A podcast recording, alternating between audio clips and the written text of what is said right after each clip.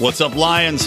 For as little as $5 a month, you can help this show to grow while also getting access to our exclusive Pride content, which includes shows like Conspiracy Corner, Degenerate Gamblers, special interviews, Lions of Liberty roundtables, and much, much more.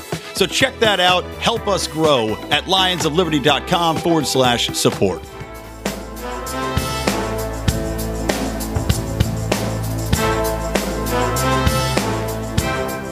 Welcome to Felony Friday, a presentation of the Lions of Liberty podcast.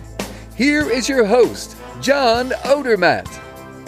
Felons, friends, and freedom lovers, welcome back to another edition of Felony Friday, right here on the Lions of Liberty podcast. Of course, for those of you who maybe just stumbled across this program and were wondering, what the heck is Felony Friday? What am I listening to? Well, this is a show where each and every Friday I focus on exposing injustice in this nation's broken criminal justice system. And this is the Lions of Liberty podcast. So, this is only one of three shows that we have here every single week. We kick off the week every Monday with a show hosted by Marc Clair. It is our flagship program, our longest running program on Lions of Liberty. And Marc interviews leaders in the Liberty movement and hosts roundtable discussions. On Wednesday, we have Electric Liberty Land, hosted by Brian McWilliams. It is a hilarious show, a fun show. Brian reviews current events. It's your weekly shot of culture, comedy, liberty, and general ridiculousness. It's a good time. And to get all three of these shows delivered to your phone just magically every Monday, Wednesday, and Friday, you can subscribe on Apple Podcast or Stitcher or Google Play or Overcast. There's so many podcasting apps out there. Whichever one's your favorite, just subscribe. Make sure you have this delivered to your phone every single time. This is the only libertarian variety show out there. And one of the only variety podcasts that I've ever heard of. You know, most podcasts are it's just the same host, the same format every single week or, you know, every two weeks, whatever. But here, at Lions of Liberty, the only place where you get three different hosts and three very different show formats. So we do really have a, a nice wide breadth that we cover of the Liberty movement and just the uh, really general political landscape as a whole. Today's episode of Felony Friday is the 119th episode. That means you'll be able to find the show notes with links and notes with everything that I'm going to talk about with my guest today at lionsofliberty.com slash ff 119. And my guest today, I'll introduce him in just a moment here. My guest's name is John Koufos. And actually, after recording this with John, I recorded this, I guess, last week. Yeah, I think last week. And then um, you'll hear during the recording, we talk about uh, potentially meeting each other at the Pennsylvania Leadership Conference, which was a, a week ago from when you're listening to this, a week uh, last Friday. So we did, and I got to meet John, and I saw his uh, his forum that he had with Brianna Walden from the Charles Koch Institute. A great discussion where they talked about what we're going to talk about today with John. So I'm not going to spoil it. John comes at criminal justice reform from the right, which I think is fantastic. I haven't interviewed a lot of people who approach criminal justice reform from the conservative side, from the Republican side. So this is this is great. I'm really looking forward to you guys hearing from a different perspective. You know, really in the past, I've had on a lot of people from the left, um, a lot of liberal activists, which is great too.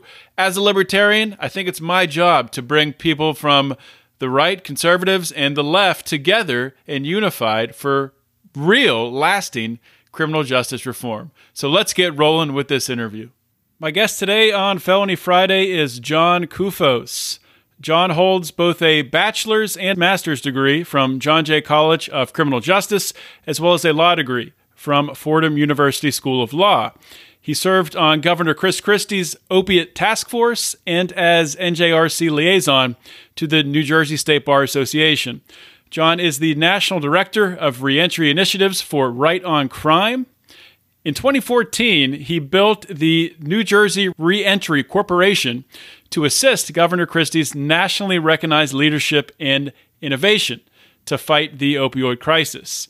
After designing this program, John was named the executive director and worked with Governor Christie and his administration and five former governors to implement this effective evidence based reentry services. NJRC grew from a single location startup to approximately 60 employees in nine program sites. And he's strongly committed to recovery, reentry, and reintegration. John, welcome to Felony Friday. Good evening. Thanks for having me.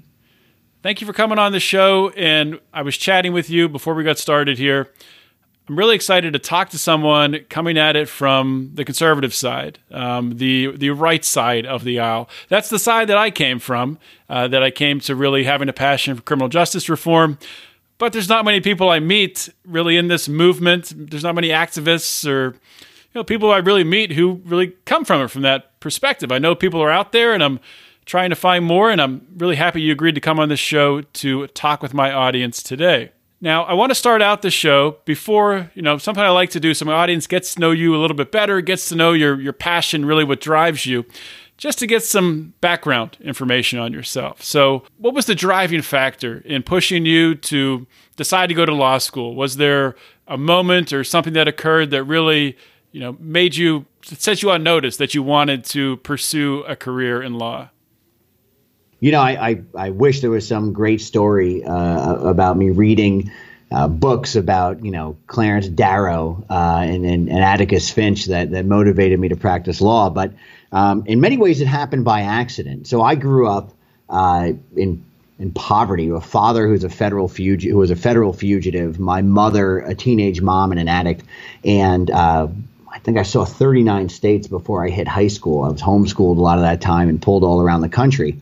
Um, you know, uh, my, we land when my father gets captured. We land in uh, in Ocean County, New Jersey, uh, which is in the Point Pleasant Beach area, a place called Brick, New Jersey, and that's where I went to high school. So um, I'm sort of this directionless, poor kid uh, in South Jersey, and uh, you know I worked some odd jobs after high school pumped gas, you know, uh, was a janitor, uh, maintenance man at a hotel, you know, things like that. Um, and then when I was about 20 years old, I decided to go to college, really being pushed by a, uh, a friend's father, candidly, because I had no structure in my in my life. A friend's father uh, said, "John, you know, why don't you go to college?" So he was a police officer in, in the northern part of New Jersey. So I, I at John Jay College of Criminal Justice, really because the, this guy you know, motivated me to do it. Anyway, uh, I ended up getting a bachelor's and master's degree in under three calendar years, and I graduated, you know, very high in the class. And it was two professors at John Jay College, uh, Professors Sherman and, and Markowitz. I'll never forget these men who said, "Well, what are you going to do after you get this master's degree?" And I said, well, I really don't know. They said, well, why don't you go? Why don't you take the LSAT and try to go to law school? You know, we think you have a real, um, we think you have a brain for law. So I was like, okay, fine. So I took the LSATs. I did well, uh, and I got a half uh, half ride to Fordham Law. And from there is when I really actually just I was like, it became real. I said, oh, wait a second. I went from a poor kid, you know, who you know was was, was barely blue collar uh, to one of the top law schools in the country now. So it was at that point then I realized now that I was going to be a lawyer, what was I going to do? And I chose litigation because I always wanted to help, you know, the underserved populations. That's an interesting story. Honestly, that's it's a common answer. I mean, there's not many lawyers who have these epiphany moments that they decide to to go to law school. It's really just a lot of times it's something that happens, but once they get into studying law and they understand they have a skill for it, that at least from what I've found interviewing people, that's when things start to click and, and that passion starts to build. Um, I, I want to ask you. So, did did your father's criminal history? Do you think that had an impact in pushing you towards uh, criminal justice reform as a as a career path?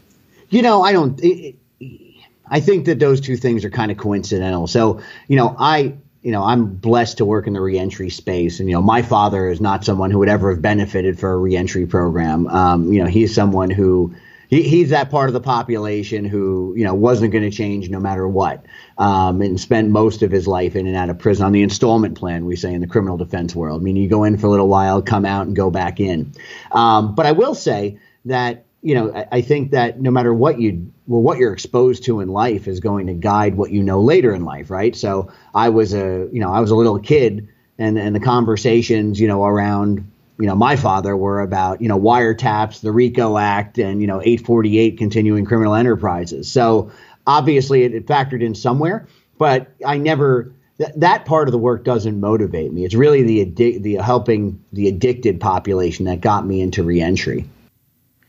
So you started out as a criminal trial attorney, right? How many years did you do that for? Sure. So I graduate uh, Fordham Law. I, I, clerked for a judge for a year. Um, and uh, after that, I take a job in uh, about six months at a great law firm uh, down in Ocean County. Just wonderful, wonderful guy down there uh, and, and, a great firm. But, you know, it just wasn't for me. I wanted to try cases. And uh, at the same, throughout this whole time, I'm, I'm like a completely functional alcoholic. So uh, you know, I, I, I, like to say I had uh, beer muscles when I chose the next part of my career, and I decided, I guess I was 27 or 28, that I was going to open up my own law firm. And I did that with a woman named Veronica Norgard, who I clerked with, and then uh, we would go on to build a practice together. And it was folks who uh, were involved in the criminal justice system who came through my door. So that's what I became good at. I knew it always interested me.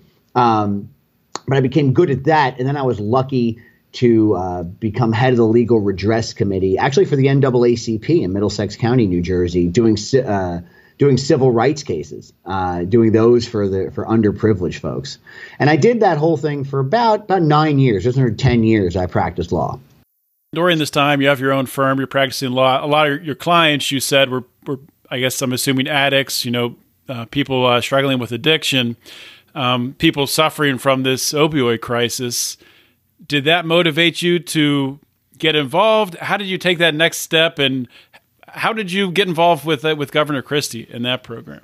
Sure. So, uh, you know, I represent, like all criminal defense lawyers, I represented a lot of folks who were addicted persons, but most of my practice were, you know, were really the guys bringing the drugs in. Uh, you know, I had a lot of gang cases, a lot of murders, uh, racketeering type cases, things of that nature, big wiretap cases.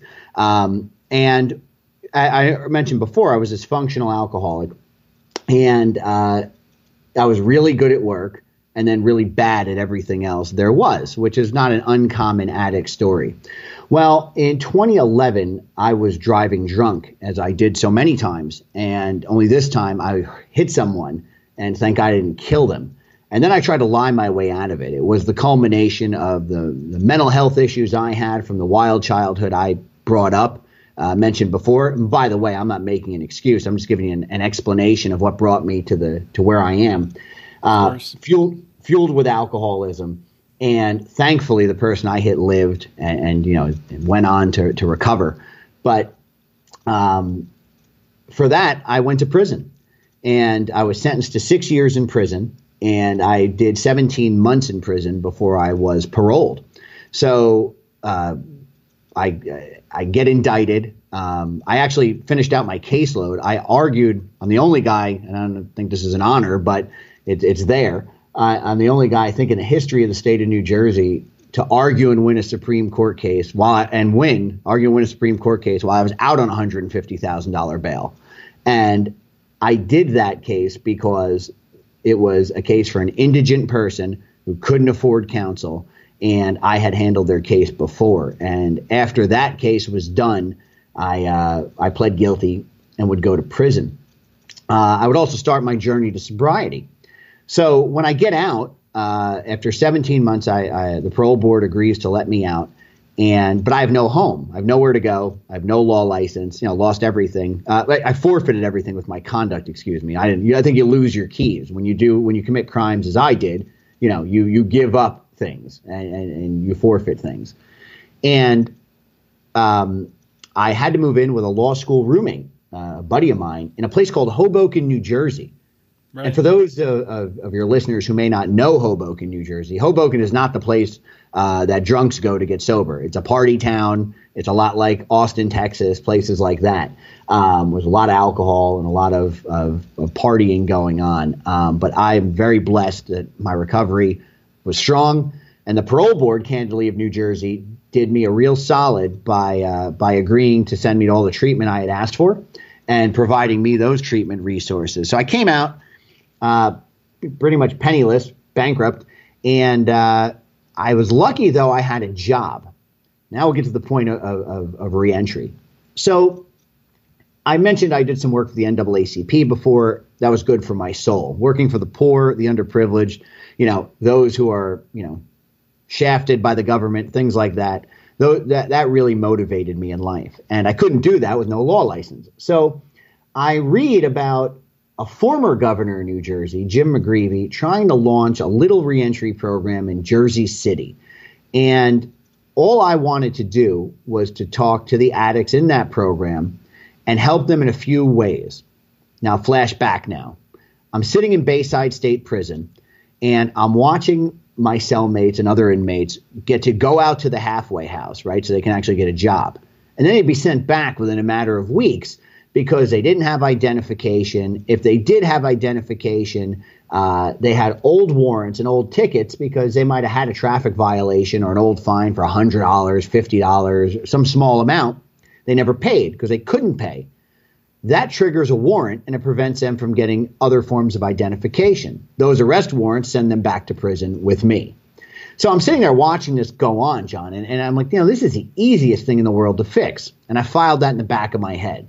Flash forward, um, I started volunteering at Governor McGreevey, former Governor McGreevey's program, and I built a legal program with all my old buddies and and some great support from New Jersey State Bar Association, uh, where we would clear up drivers. They would clear up drivers' licenses uh, for the for compliant clients. Well, during this time, uh, Governor McGreevey took me to see Governor Christie, and he liked the program, and they you know he was involved in the opioid, uh, really leading in the in the opioid fight at the time when he was governor, and he asked uh, with his administration asked that we build out a reentry program. So I built out what I thought a model would look like uh, that could address uh, specific categories: addiction treatment with mental health treatment, uh, healthcare itself, law, which encompasses identification, housing, and workforce development. Right, workforce development very important to restore the dignity of work to people. Anyway, uh, Governor Christie liked what he saw. So did the administration, and the legislature in New Jersey. And uh, they said, well, can you operationalize it? So I incorporated the New Jersey Reentry Corporation in 2014. Uh, went and met with five, five, of the former governors, or four other former governors, plus McGreevey, uh, and asked them to join our board. Former Chief Justice Poritz was on our board. And what we did was we started building a hub, hub and spoke navigation model of reentry. And in three years, you, you mentioned the successes we had, but the real successes where you saw, you know, well over half the people employed and people were getting real jobs. So that is a really exciting work. Governor Christie was a huge supporter of our program. Uh, and as he continued to lead in so many ways, you know, expanding the reimbursement rates under Medicare for addiction treatment, uh, Governor Christie closed a prison and made and then reopened that prison as a treatment prison for the opi- for predominantly the opioid population. So I was happy to be able to service the population on the back end when they would come out. So, just some questions about this uh, reentry program.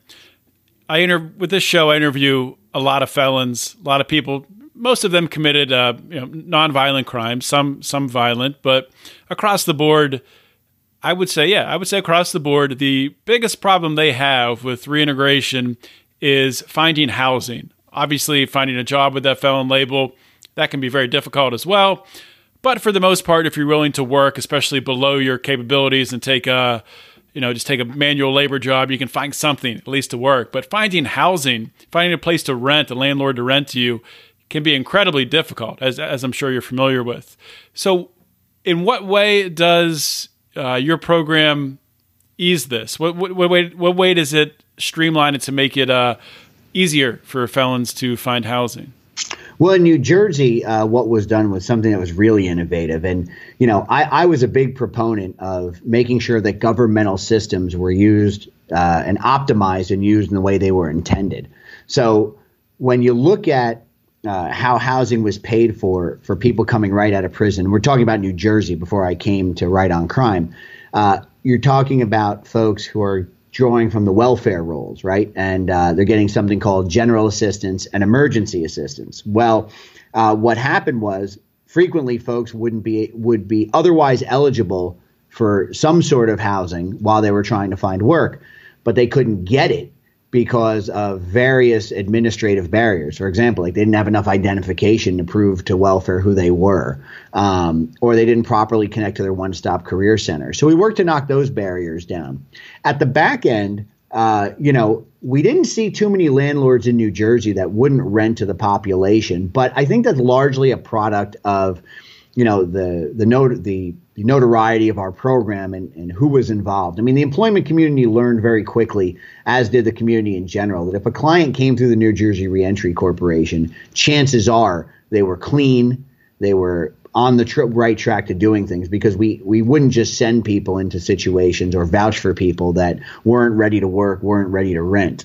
So we didn't have a lot of those problems. What we did have was people even having enough money to secure housing in the first place. Okay. What's happened now with the new, obviously Governor Christie is no longer the governor. What's happened with the New Jersey Reentry Corporation?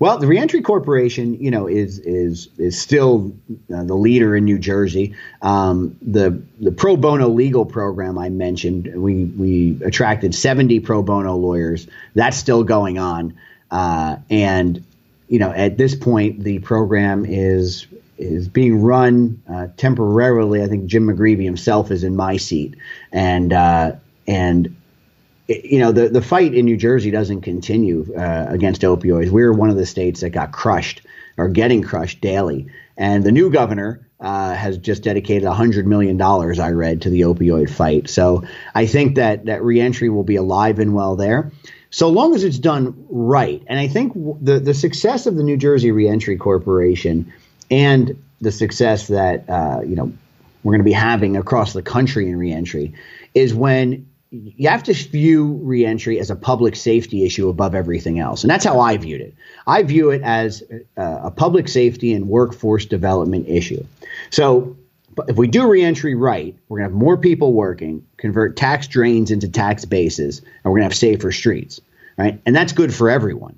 So, so when you each what I'll call barrier to reentry, whether it's an opioid problem, whether it's housing, whether it's ability to, to get into job training, if you have 100 warrants that we have to clear up. Each of those leads to one outcome in uh, when I'm in charge of a program, which is work, right? And that is where work and self sufficiency and meaningful work. You hit, you know, you really hit a nail on the head when you mentioned before about folks being able to find something if they're willing to work maybe below their skill level or take a manual labor job. Well, I I wanted folks to get their last job with us, and thanks to the you know work we did, particularly with the New Jersey State Bar Association and the lawyers clearing up licenses, our population was instantaneously eligible for building trade unions and skilled labor like that and they were eligible for a greater suite of training services because they were in all other ways eligible and compliant. So we were able to get people good paying jobs as well, which I was I am very proud of and is something I hope to to duplicate because remember being unemployed is bad, but being underemployed can be just as bad in some situations. For sure. Yeah, you get used to a certain level of in- income in your life and you go away to prison, you come back and you're expecting to live a certain way and it's uh it can be very frustrating. It can be just as bad as not being able to find a job if you're not able to achieve uh, what you're used to. So you've you uh, you're no longer with uh, the uh, NJRC. You're now with Right on Crime. How long ago did you start with them? And can you give us a brief overview of really the mission of Right on Crime? Sure. Uh, I was lucky enough to join Right on Crime uh, in December of 2017. Uh, and, you know, Right on Crime is a, a national leader in, in, conservative criminal justice reform, uh, and has helped you know dozens of states you know enact meaningful criminal justice reform. Uh, most recently in Mississippi, actually, I was with the governor uh, a few weeks ago, and I'm going back next week to to see him for a bill signing on an, an exciting bill that uh, that covers driver's licenses and uh, and, and parole reporting. So, Right on Crime, you know, has been at the forefront of criminal justice reform, particularly in Texas, where they've closed, I think, seven prisons there. Um, and they'll work on, on a number of different issues. I like the fact that they, you know, they work on victims' rights issues as well. Uh, that means a lot to me as a guy who tries to spend most of his, his free time, you know, atoning and, and doing the next right thing. Uh, so that's really enticing to me. And the really exciting part about this, uh, what Right on Crime is doing, is handling the policy arm of the Safe Streets and Second Chances project, which is uh, a partnership with uh, with Florida State University, Koch Industries, and Right on Crime. And the goal is in four target states: Pennsylvania, Texas, Louisiana, and Florida. Do research behind the wall, starting with an individualized reentry plan. So, just to stick with that for one second. Sure you know when when you go into a prison most of the time you don't get any kind of meaningful assessments. And if you do those assessments aren't meant to to help you reenter society. Those assessments are you know are you mentally ill enough to be on a unit? Um, do you have health issues that we need to worry about? And when you think about it like that i liken it to if you fell right now and broke your ankle and you knew it was broken and you go to the hospital and they sit you in the er and they say you know what we're not going to give you an X-ray. We're not going to set the break. You're not going to get any medicine. Uh, you're just going to hang out here, and then once it sets the wrong way, get up and walk around and maybe go run a marathon. Right? That's that is the, the that is the best way I can describe what goes on. So you need an individualized reentry plan to your needs, because that individualized reentry plan guard your, uh, guides your discharge planning. Use a personal story again. I was very well known as an alcoholic, and that's how I ended up in prison. Um, I asked the prison discharge social worker, you know, can you tell me where the AA meetings are in Hoboken, New Jersey? And all she had to do was sit in front of her computer that she was already in front of and Google where are the AA meetings in Hoboken, New Jersey, and she could have printed that list for me. Instead, she wrote the one eight hundred number down for AA and slid it across the table. Um, so right, you could there's there's virtually no programming. This is something we're seeing everywhere. So Safe Streets and Second Chances, with the research arm by Florida State University, will be uh, the researchers will be drafting individualized reentry plans and then following folks out. The first releases will come probably first, you know, fourth quarter of 18, first quarter of 19. And the idea is to connect them to the existing reentry services in those both urban and rural communities in those four states. And what Right on Crime is doing is incredibly exciting. What we're doing is going into those states to help these reentry providers optimize what they're doing. There, many of them are doing great work already, but uh, they're identifying barriers that they're asking us to help with. So they'll identify a barrier, say, to how identification can be secured, to pick one out of the air. And, you know, right on crime we'll then go and do the research behind it. We'll go to the, the speaker, the governor's office, to legislators, uh, and to regulatory agencies where that is appropriate, and then ask them to change these things to make better systems uh, working on higher level partnerships with the private sector as well to make sure the business community knows that uh, we're, let me go back that we're responsive to the needs of the business community. We're blessed with uh, Johnny Taylor, the CEO of the Society of Human Resources Management, on our advisory council.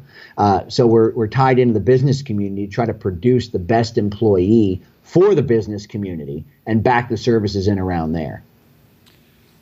So this, uh, you know, talking about safe streets, second chances, and right on crime, and I think the third organization you said was uh, was Koch Industries. Is this uh, a co-op between these three groups, or is w- w- what's the affiliation?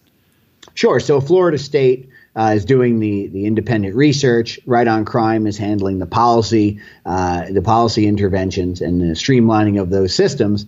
And and Koch Industries and and uh, the Koch, excuse me, the Koch Foundation uh, is funding it. So they're privately, okay. it's privately funded by Koch. Uh, to do this. And it's just another part of Koch's, you know, commitment to criminal justice reform. I can tell you that when I was in New Jersey, uh, and you know, New Jersey Reentry Corporation was funded, you know, through the state. Uh, you know, Mark Holden and the and, and, the folks at Koch Industries came out to talk to our business community about why uh, you know you should do things like ban the box and things of that nature. So you know, Koch's always been a leader in this field, and uh, and this project is going is going to change the way reentry is done because we're going to be starting so much earlier in the process when any logical person would think you should start at the beginning. Absolutely. Um, so this is is this pri- entirely privately funded, or is there is, is there government funding as well? No government funding, completely privately funded. That is awesome. So the right from right on crime is involved from uh, the policy perspective, and I'm assuming influencing legislation needs to be changed. Is there anything specifically? Let's say I, I'm I'm in Pennsylvania, one of the states, so I'm very interested in this program. Just in Pennsylvania, for example, what things need to be changed from a legislative standpoint, if you know off sure. the top of your head? Sure, sure, yeah, and, and, yeah, and I'll I'll be in uh, in Harrisburg this weekend actually, the Pennsylvania Leadership Conference. Yeah, I'll, I'll, be there too. So oh, wonderful. Yeah, well, looking okay. forward to meeting offline, you. Offline, I'll find out where you're going to be so we can grab a cup of coffee for sure. Um, so in Pennsylvania, you know, one of the one of the issues we're working on is actually streamlining uh, the, streamlining the medication assisted treatment systems. So what you see in different states, but Pen- and in Pennsylvania in particular, is that uh, people uh, aren't getting the different modalities of medication assisted treatment. Something like, say, Vivitrol, for example, right? Vivitrol is a complete opioid antagonist. It's not Suboxone, it's not methadone, it's not another opioid, it's not it's not a partial agonist. It's it's like the one thing that can get you fully clean off of everything uh, when paired with treatment, right? And that treatment being IOP what you run into in some situations are uh, either payer issues or the Medicaid rates aren't where they need to be, uh, or there's just not enough money to do it, or certain things aren't being billed for. So uh, I've been lucky to have uh, high level conversations, you know, with insurance executives, with uh, with treatment addiction treatment provi- providers, identifying the specifics of those, those barriers, mapping out, say, whiteboarding the the process map and then at that point we can go to you know the, the governor's office and the secretary of human services and those sorts of folks and talk about ways to fix it. Um, one of the other things you know we're talking about is what is where are the catch points where your driver's license will be suspended? Because oftentimes it's not just when you owe a fine or don't show up to court. And to the extent we can knock those catch points out it seems that there's a lot of, of, of what we'll call cross reporting. So you'll have to report to your probation officer or your parole officer, but then you have all these other obligations between the one stop career center, between welfare, between uh, you know your your federally your your doctor, your treatment provider. So streamlining those, we're getting it, we're getting our arms around that now. Um, one of the advantages Pennsylvania has is that it is a Medicaid expansion state, and regardless of what anyone's feeling is about Medicaid, it does provide a, a manner to pay for treatment. So what, that's what does that what does that mean? A Medicaid expansion state? Ah, Medicaid expansion states, were when the Affordable Care Act came out a few years back, uh, some states chose to expand Medicaid to all populations based on the federal poverty line. Some did not. And actually, it's a third hybrid. Some are doing conditional Medicaid expansion. So, for example, in Kentucky, Kentucky has expanded Medicaid to folks who meet a work requirement but one of the possibilities of a work requirement is treatment. Um, some states are just expanded Medicaid, meaning that if you meet the po- poverty guidelines, you can participate in Medicaid. Some states, say Florida and Texas, uh, have not expanded Medicaid, so there is no payer based on poverty level. You get Medicaid, you know, when you age up to it. Well, that's that's really interesting. I guess how difficult is it to achieve these uh, policy obstacles. Um, do you think this is something that can be done realistically? So, you know, these reentry initiatives will be able to be rolled out. You said, I think the goal is by the end of, you say 2018? Is that correct? Right. That's when our first wave of, uh, of releasees will come out. Um, so are we going to have every system up and running perfectly at that point? No. And candidly, some some states are ahead of others. Um, you know, Pennsylvania, you know, you have a, a tremendous Secretary of Corrections, a gentleman named uh, Secretary Wetzel, who is ahead of the curve on corrections and on how to treat people. So the work that has to be done in Pennsylvania uh, might be different than a place that has more inmates, a uh, you know a, a, different state that has more inmates and doesn't have a Secretary Wetzel there who's advancing who's advancing these goals. So, do I think it's realistic? Yes. And the interesting thing, by the way, John, you know when when we have these conversations about reentry, oftentimes, you know, the the gaps in the system are just a product of bureaucracy that was never that no one ever looked at. So I'll tell you tell you one that you wouldn't think of, right? Let's assume you get out of prison and you have to go to your one-stop career center or your American Job Center, they're called, right? That's where people in the community go. It's a state organization and funded with federal dollars. Well, it's a tremendous resource. And the whole goal is to get people training and jobs. Well, imagine you were locked up from 18 to 26 and you never registered for the draft because, well, doing your draft card, your selective service card, wasn't on your mind when you were in prison. Well, when you get out, because you've never registered for selective service, now you're ineligible for the training because it's paid with federal dollars. So you have to file an appeal with the selective service system and hope that they grant it. And if they don't grant it, you have to take their rejection to the United States Department of Labor at these one stop career centers and hope they overrule it. So that whole process can take months, right? This is one small thing that we could do behind the walls, which would increase a person's ability to access training, right? And it's really simple. It's just have you ever registered for the draft? If the answer is no, let's contact Selective Service and get you registered or get it resolved.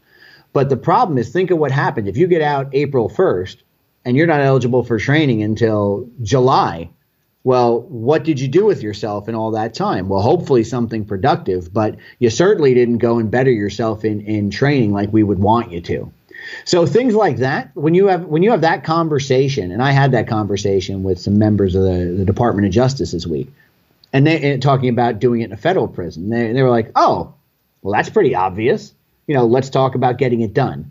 So I think that that's what you see when you when, when I see when I go from state to state to state is that it's oftentimes these barriers that are holding people back are really it's it's it's just a product of the bureaucracy. And once you realize it's so efficient to align the system and you see the return on investment in human capital and most importantly in safer streets, you see people looking at this as a public safety issue and people are really excited to make the changes. I think that's a really good point. Um, it, obviously, branding is is very important, and you know you can try to sell it, especially to conservatives, sell it as a way to uh, to spend less, you know, less less uh, government spending, which hopefully would lead to less taxation, which is obviously things conservatives are for. But when you sell it, you can sell it to anyone, if they're Democrat, Independent, Libertarian, whoever. Let's make our streets safer. Um, putting people out on the street who you know, don't have a skill, can't find a job, can't find housing, what are they going to do? They're going to probably be sucked sucked into the black market drug t- drug trade, start working with uh, gangs, join a gang, and uh, obviously, as we know, that when uh, drugs are pushed onto the black market, that is when you get this uh, this violence and that uh, that gang related activity. So exactly, it, it, seems like common sense, but um, I think that's a great great way to sell it to people. I'm curious with with right on crime, I know you're focused on the reentry position. What is uh what is the position, if there is one, right on crime has on drugs? Uh, the way that uh, you know, if drugs should be legalized, uh, which ones are they in favor of legalizing marijuana? Uh, what's the stance on the the war on drugs, as as we'll call it? Well, you know the truth. I'm, I'm embarrassed to, to, to tell you that I don't know the answer to that. Um, I wouldn't be the one to to work in those departments of right on crime. Marc Marc Levin and uh, Derek Cohen uh, would be able to answer those questions for you. Okay. Um, I stay I stay in the reentry lane, and uh, I'll tell you, I'll tell you, John, building building a cutting edge reentry system, particularly when you're talking about touching law, healthcare, medicine uh, addiction treatment, housing policy, workforce development policy. I could tell you, I got my hands full, brother. I'm sure you do. I, was reading through um, the Right on Crime website, and I found really, uh, really interesting. I think very uh, productive section here. I'm talking about. Uh, I forget what it was called exactly, but it listed out. Oh yeah, it listed out the conservative principles behind it, and I think there were you know, I don't know how many signatures, governors, politicians who have signed on to it. I noticed Jeb Bush, Mike Huckabee, Rick Perry, and some really well thought out um, points here. Uh, just to read a couple. Uh, this is not the entire thing. I just took uh, took some snippets, but criminal justice, the criminal justice system must be transparent and include performance measures. I think that really aligns with what you're talking about with, re- with reentry. Um, we have a system today that you're talking about how uh, you know it's just a bureaucratic mess and is anyone even like maybe there are states that are that are doing this, but do you know of any states that really have good metrics in place to see how many people are coming back in, how many people are being recycled through the system? Well, I can tell you that uh, that you, you know uh, Florida just passed a data bill that uh, once it gets operationalized, you know, assuming it gets operationalized well, um, you know, will be a real game changer to capture data points at multi-level systems. But you know, you point out a good, you, you bring up a really good point. You know, you know, even right down to the to the uh, definition of recidivism, all of those different things. Um, you know, it's hard to get data that matches apples to apples. So, recognizing this and being a guy who spent his whole life in the private sector, um, when I was at the New Jersey Reentry Corporation, the first thing I invested in, besides our employees, was an incredibly sophisticated data system using the Salesforce data system. And I hired a, an administrator to build us a system and for that, we could capture data points just like the private sector did in real time, right? If I were at the Reentry Corporation right now while we're on the phone, I could tell you how many single uh, mothers who were uh, Latina and had a driver's license and served between one and five years that came through our program. So I can get, the, I we have the availability of those stats, you know, in, in, in a heartbeat. So the government has not uh, always done that. So I think though you're seeing the change, right? As the market moves, the government moves. So I, I, I spend a lot of time dealing in healthcare issues as well. And I think you see as we move to you know whole person care, value based care, uh, you know, you know, health informatics and things like that, it's starting to resonate with people that it makes a lot of sense to have one data sharing system uh, running across state state governmental systems. And states, different states have tried it. Uh, none jumps out at me as a great system. I'm sure they're out there, but I'll tell you, when I was in New Jersey, uh, we didn't have much. So I knew for my program, uh, I would build us one, the same one that they would use at uh, you know at any Fortune 500 company, and that's what I did. And now, and by the way, it allowed us to react to problems a lot faster. So we could react to, you know, if we saw a spike, let's say, in, in addiction treatment referrals, right, we could react and make sure that we, uh, we, we let our addiction treatment partners know that we needed more, more seats. So really fascinating stuff when you can get into the data. Absolutely. And I forget, I, I don't forget, I don't know who said this quote, but I see it, you know, bounced around everywhere. What gets measured gets managed.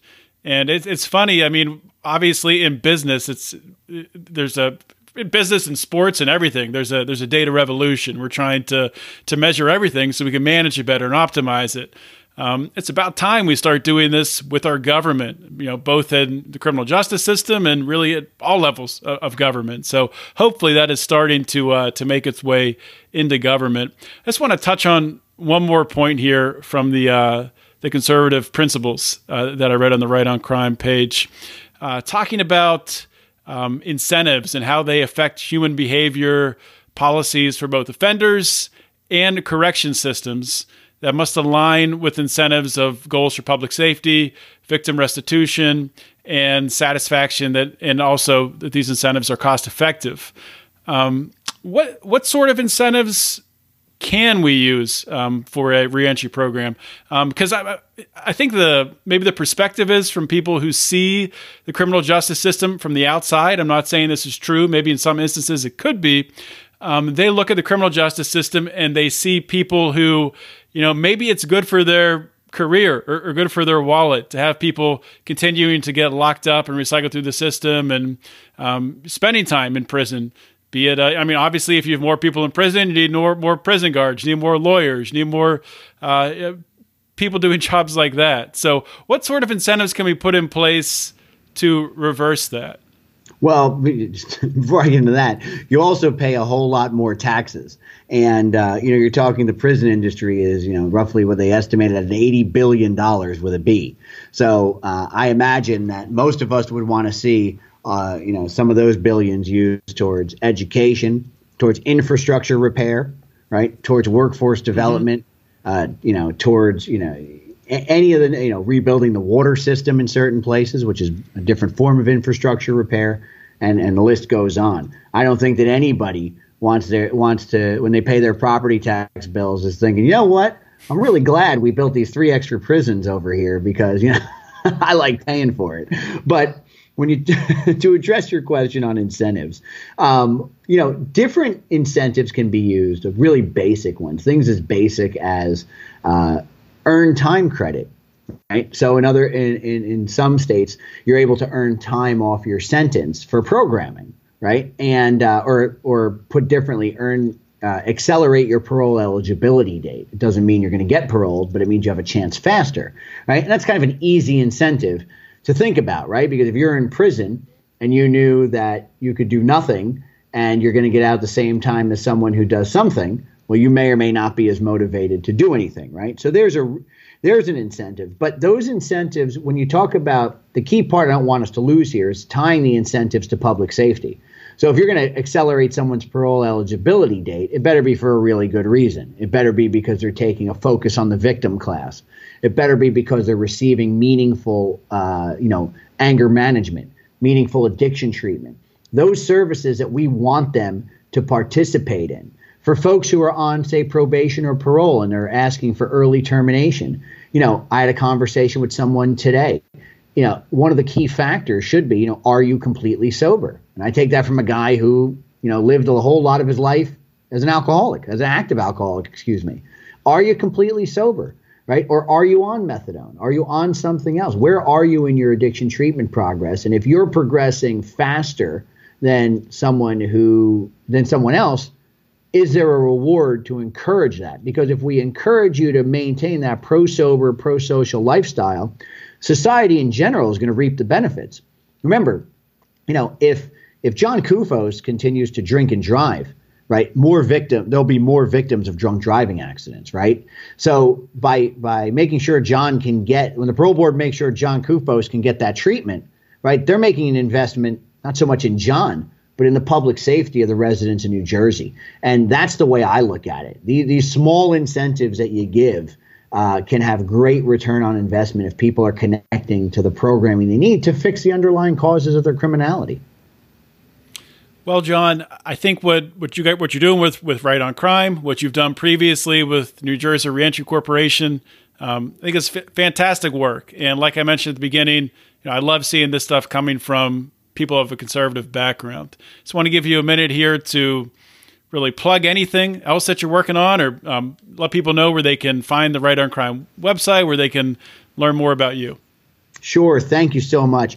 Uh, and, and thank you for the time. And, and it's only because folks like you uh, amplify our voices in reentry that we're able to convey this message. Um, I, again, as I mentioned, I'll be at the Pennsylvania Leadership Conference uh, this weekend. Uh, I'll be speaking on, on the 7th in the morning with uh, Brianna Walden from the Charles Koch Institute on Safe Streets and Second Chances. You can learn more about that at www.safestreetsandsecondchances.com. You can learn more about Right on Crime at www.rightoncrime.com. And you can follow me on Twitter at JG Koufos, J G K O U F O S, uh, at Twitter. And, you know, I look forward to receiving emails from folks. And, John, I really hope you and I stay in touch and continue to, to, to work on these issues together. Absolutely. Well, thanks for coming on the show, John. Happy to be here. Have a great night. What awesome stuff that John Koufos is doing with uh, Right on Crime and that he's done, that he did previously in New Jersey, working with uh, Chris Christie. And I really like how uh, at Right on Crime and also the work they did in New Jersey, where they couch it as a public safety issue.